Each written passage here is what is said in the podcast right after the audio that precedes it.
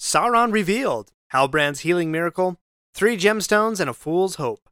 Today I'm giving a lore breakdown, scene by scene, of Rings of Power Season 1 Finale. This final episode of Rings of Power is so packed with lore that I'm going to divvy up my breakdown into not 1, not 2, but 3 episodes. So stick with me for the next couple of days as we wander the works of J.R.R. Tolkien. As always, you'll find links in the show notes to purchase the books that I referenced in today's episode. And if you're feeling up to it, you can share some of your lambas with me by providing a financial donation to the show. You can do that at buymeacoffee.com/LOTR podcast. Again, that's buymeacoffee.com/LOTR podcast.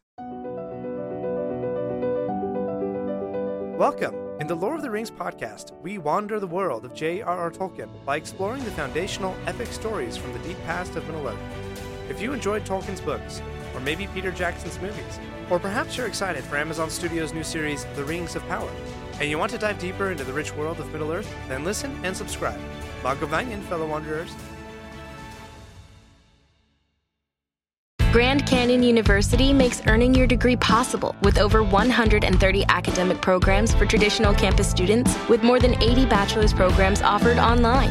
GCU provides you with the personal support you need, from complimentary unofficial transcript evaluations within 24 business hours to scholarships, academic support, and your GCU graduation team, led by your own university counselor. Find your purpose at GCU. Private, Christian, affordable. Visit gcu.edu. The season finale is titled Alloyed. That leads me to question, what in this episode is being alloyed? To alloy means to mix, fuse, meld, blend, or unite. The clear interpretation of the title is the melding of mithril to create rings, but I think there's a double meaning in that title, and we'll get to that in a later episode. This episode broke the pattern of the other episodes in that sandwiched between the previously recap and the intro sequence, we had a little scene of the stranger. We're told that he's traveling in Eärendil, or the Greenwood. This is the great forest that is on the east of the Misty Mountains and the River Anduin. This is the forest where Bilbo and the dwarves will pass through, Thranduil and Legolas will have a kingdom, and eventually Sauron will abide in the fortress Dol Guldur during the Third Age. The 3 cultists have caught up with the stranger, and surprise, they call him Lord Sauron. I had 2 simultaneous reactions. One was, wow, did not expect the stranger to be Sauron. And the other was, but what if they're mistaken? Either way, the mystery still felt unsettled to me, but I must say I was engaged from that moment on. After the intro sequence, we shift to Galadriel and Halbrand, and miracle of miracles, Halbrand is still alive, although he's bent over double. Galadriel later claims that Halbrand was hit by an enemy lance, and they rode for 6 days, so immediately the enchantment I was feeling was broken, and I descended into willing suspension of disbelief. Here's why. Galadriel says it was an enemy lance that wounded Halbrand. However, Halbrand escapes the pre-volcano battle unscathed, so this would have come after the eruption, but the last we see of him is helping folks get to shelter, and then we don't see him again until he's in a tent and Galadriel says he needs elvish medicine. Something is missing to connect those dots in my mind, and maybe it's supposed to cast a cloud of mystery over Halbrand, where we can't trust his storyline. The other part is Galadriel claims they make the ride in 6 days. Okay, think about a reverse journey for the members of the Fellowship of the Ring. Instead of Moria to Mordor, go backwards from Mordor to Moria, more or less. So from the mountains on the west side of Moria and east of Anduin, Galadriel and Deathbed Halbrand rode all the way across the future kingdom of Gondor, the future kingdom of Rohan, and all the way past Isengard, and halfway to Rivendell. How far is that exactly? You may say, what a stupid question, what does it matter? Well, it mattered to Tolkien. This level of detail mattered so much that he would painstakingly calculate distances and travel speeds. He wasn't perfect, but he even went so far as to match the distances and time traveled with the phases of the moon. That level of thinking, through the tiny details, is what sets Tolkien's world apart. It makes the world feel real and enchants us by abiding by its own laws. Not so in Rings of Power. Galadriel and Halbrand make the ride in 6 days. It took the Fellowship nearly 2 months to travel roughly the same distance on foot, boat, and a little bit on horse. It's a 3 days ride on horseback between Helm's Deep and Isengard, let alone the entirety of Rohan and Gondor, and then more. So 6 days to ride with Halbrand on his deathbed? Sorry, I'm not buying that. Huge shout out to Karen Wynn Fonstad's The Atlas of Middle-earth for all the detail on maps, distances, and pathways that the characters traveled. But okay, they're now in Eregion, where Celebrimbor is coming up with a plan B to save the elves. Do more with less, he says, and then, quote, the sun itself began as something no bigger than the palm of my hand. Let's examine that claim. The sun was created from a fruit of the tree Laurelin. Laurelin was the golden tree crafted by the Valar, which gave light to Middle-earth, along with Telperion, the silver tree. But Galadriel and Elrond are reunited. And by the way, I love seeing all the detail of Eregion. I just want to go walk around all those beautiful places and soak it all in. Again, the settings and the visuals of Rings of Power simply blow me away. But then Halbrand is up and walking around again. It's so jarring. He's on his deathbed. Then he rides the distance to Eregion faster than the Millennium Falcon can do the Kessel Run. Then he has elven surgery, and he's up and walking around again like nothing happened. So at first I'm thinking, why is he moving around? But then again, the mystery surrounding Halbrand begins to thicken. He finds himself in Celebrimbor's workshop. The workshop is way cooler than I could have imagined. I loved the idea of the ceiling opening up to the light and all the cool contraptions Celebrimbor has lying around. Halbrand claims that the master he was apprenticed to used to speak of the wonder of Celebrimbor's craft. Halbrand has shown interest in metalwork before. He made steel and blades in Númenor. But who is this master that he speaks of? Knowing what we know now, could he be speaking of an immortal master, Aule or Morgoth? We know that Sauron followed after Aule, the Valar smith, before he was led into evil by Morgoth.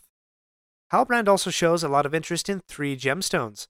One blue, one red, and one white. These 3 stones are the stones that would later be incorporated into the 3 rings given to the elves. The blue stone is a sapphire and represents the element of air or wind. This is significant because the High King of the Valar, Manwë, is the god of the wind and the master of the great eagles. The red stone is a ruby and represents the element of fire. The white stone is adamant and represents water. But I think on the hand of its eventual ring-bearer also represents light, specifically the light of the stars. Celebrimbor says, quote, Fëanor's jewelcraft managed to capture the essence of Valinor. He is referring specifically to the 3 Silmarils that Fëanor created in Valinor. Here's a few lines from Tolkien's work called The Silmarillion. Quote, in that time were made those things that afterwards were most renowned of all the works of the elves, for Fëanor, being come to his full might, was filled with a new thought. Or it may be that some shadow of foreknowledge came to him of the doom that drew near, and he pondered how the light of the trees, the glory of the blessed realm, might be preserved imperishable. Then he began a long and secret labor, and he summoned all his lore, and his power, and his subtle skill, and at the end of all he made the Silmarils. As 3 great jewels they were in form, but not until the end, not until the sun passes and the moon falls, shall it be known of what substance they were made. Like the crystal of diamonds it appeared, and yet was more strong than adamant, so that no violence could mar it or break it. And in Unfinished Tales we learn that Celebrimbor, quote, desired in his heart to rival the skill and fame of Fëanor. Because of that ambition, Celebrimbor was susceptible to Sauron's teachings, when Sauron came to the elves in the fair form of Anatar and called himself the Lord of Gifts, which is exactly what Halbrand refers to. After he gives Celebrimbor the idea to make an alloy, he says, call it a gift. We'll leave the elves in their plight and return to the Númenorian storyline. Pharazôn is back in Númenor, saying the king is about to die. Quote, soon he will travel that road which makes an end of every man who walks it. It will be our duty to forge for him a tomb, granting him the immortality in stone that no man, not even a king, can attain in this life. Yes, this is the Pharazôn that we need to see. The Pharazôn that we see in the tale called Akalabeth in the Silmarillion is not merely interested in expanding Númenor's empire and trade capabilities. No, this is a mortal man, filled with rage and resentment against all those who do not die. And that resentment will eventually lead him to challenge the Valar. Here's a paragraph from Appendix A in Return of the King just to demonstrate the hubris of Pharazôn. Quote, the power and wealth of the Númenorians nonetheless continued to increase, but their years lessened as their fear of death grew, and their joy departed. Tar-Palantir attempted to amend the evil, but it was too late, and there was rebellion and strife in Númenor. When he died, his nephew, leader of the rebellion, seized the scepter, and became king. Ar Pharazôn the Golden was the proudest and most powerful of all the kings, and no less than the kingship of the world was his desire. Elendil's daughter Eärendil is lucky enough to get an hour with the king in order to sketch his likeness, during which time the king wakes and mistakes Eärendil for Miriel and gives some final counsel. Quote, "There is still time to warn you. If the old ways of our people are not soon restored, our island will fall. Tar-Palantir has a gift of foresight, and he attempted to return Númenor to the ways of the Valar and the Elves. He opens a seemingly secret door, and Eärendil finds the Palantir that Miriel and Galadriel have looked into before.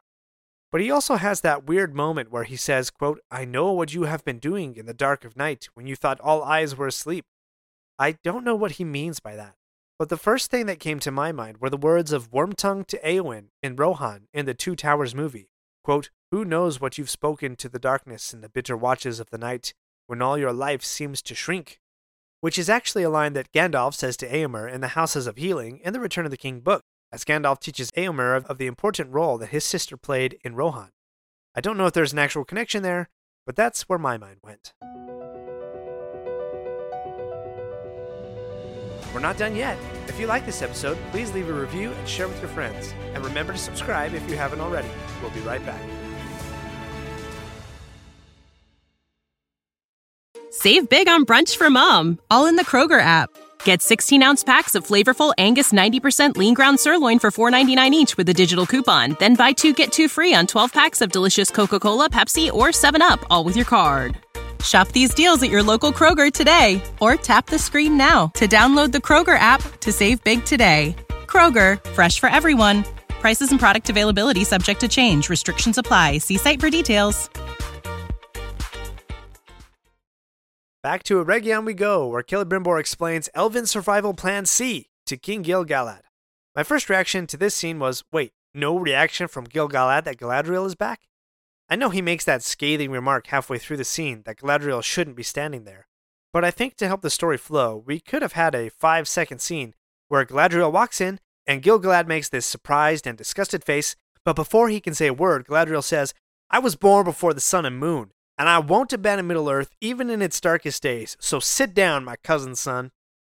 I really did appreciate Gil-Galad's initial hesitation to the plan, though.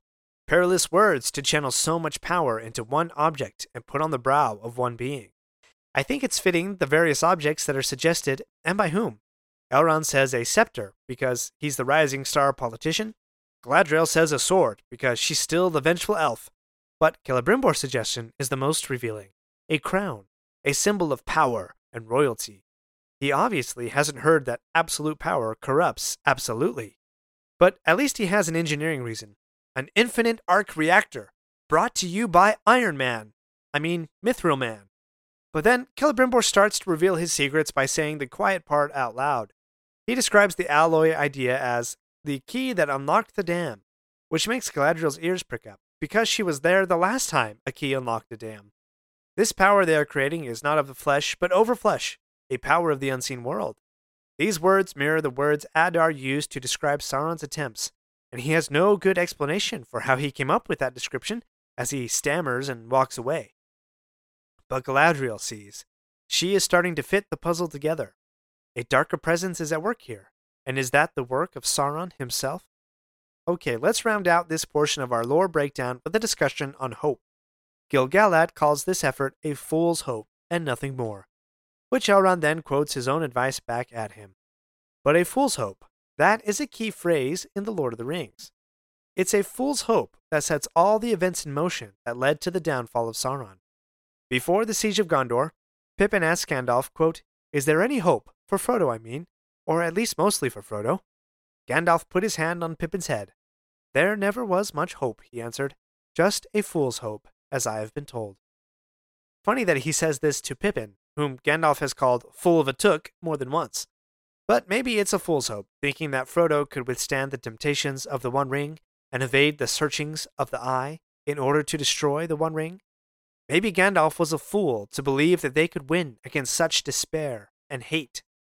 It's a fool's hope, though, that is the best kind of hope, because when the counsels of the wise fail, the walls of the strong fall, and the swords of the brave break, all that's left to us is a fool's hope that light will prevail. And sometimes, a fool's hope is all the hope we need.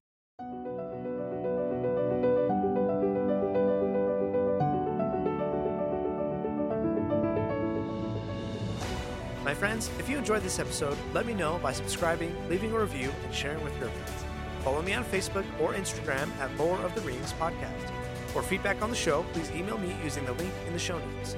Until next Thursday, remember, not all those who wander are lost. Save big on brunch for mom, all in the Kroger app. Get 16-ounce packs of flavorful Angus 90% lean ground sirloin for $4.99 each with a digital coupon. Then buy two, get two free on 12 packs of delicious Coca-Cola, Pepsi, or 7-Up, all with your card. Shop these deals at your local Kroger today, or tap the screen now to download the Kroger app to save big today. Kroger, fresh for everyone. Prices and product availability subject to change. Restrictions apply. See site for details.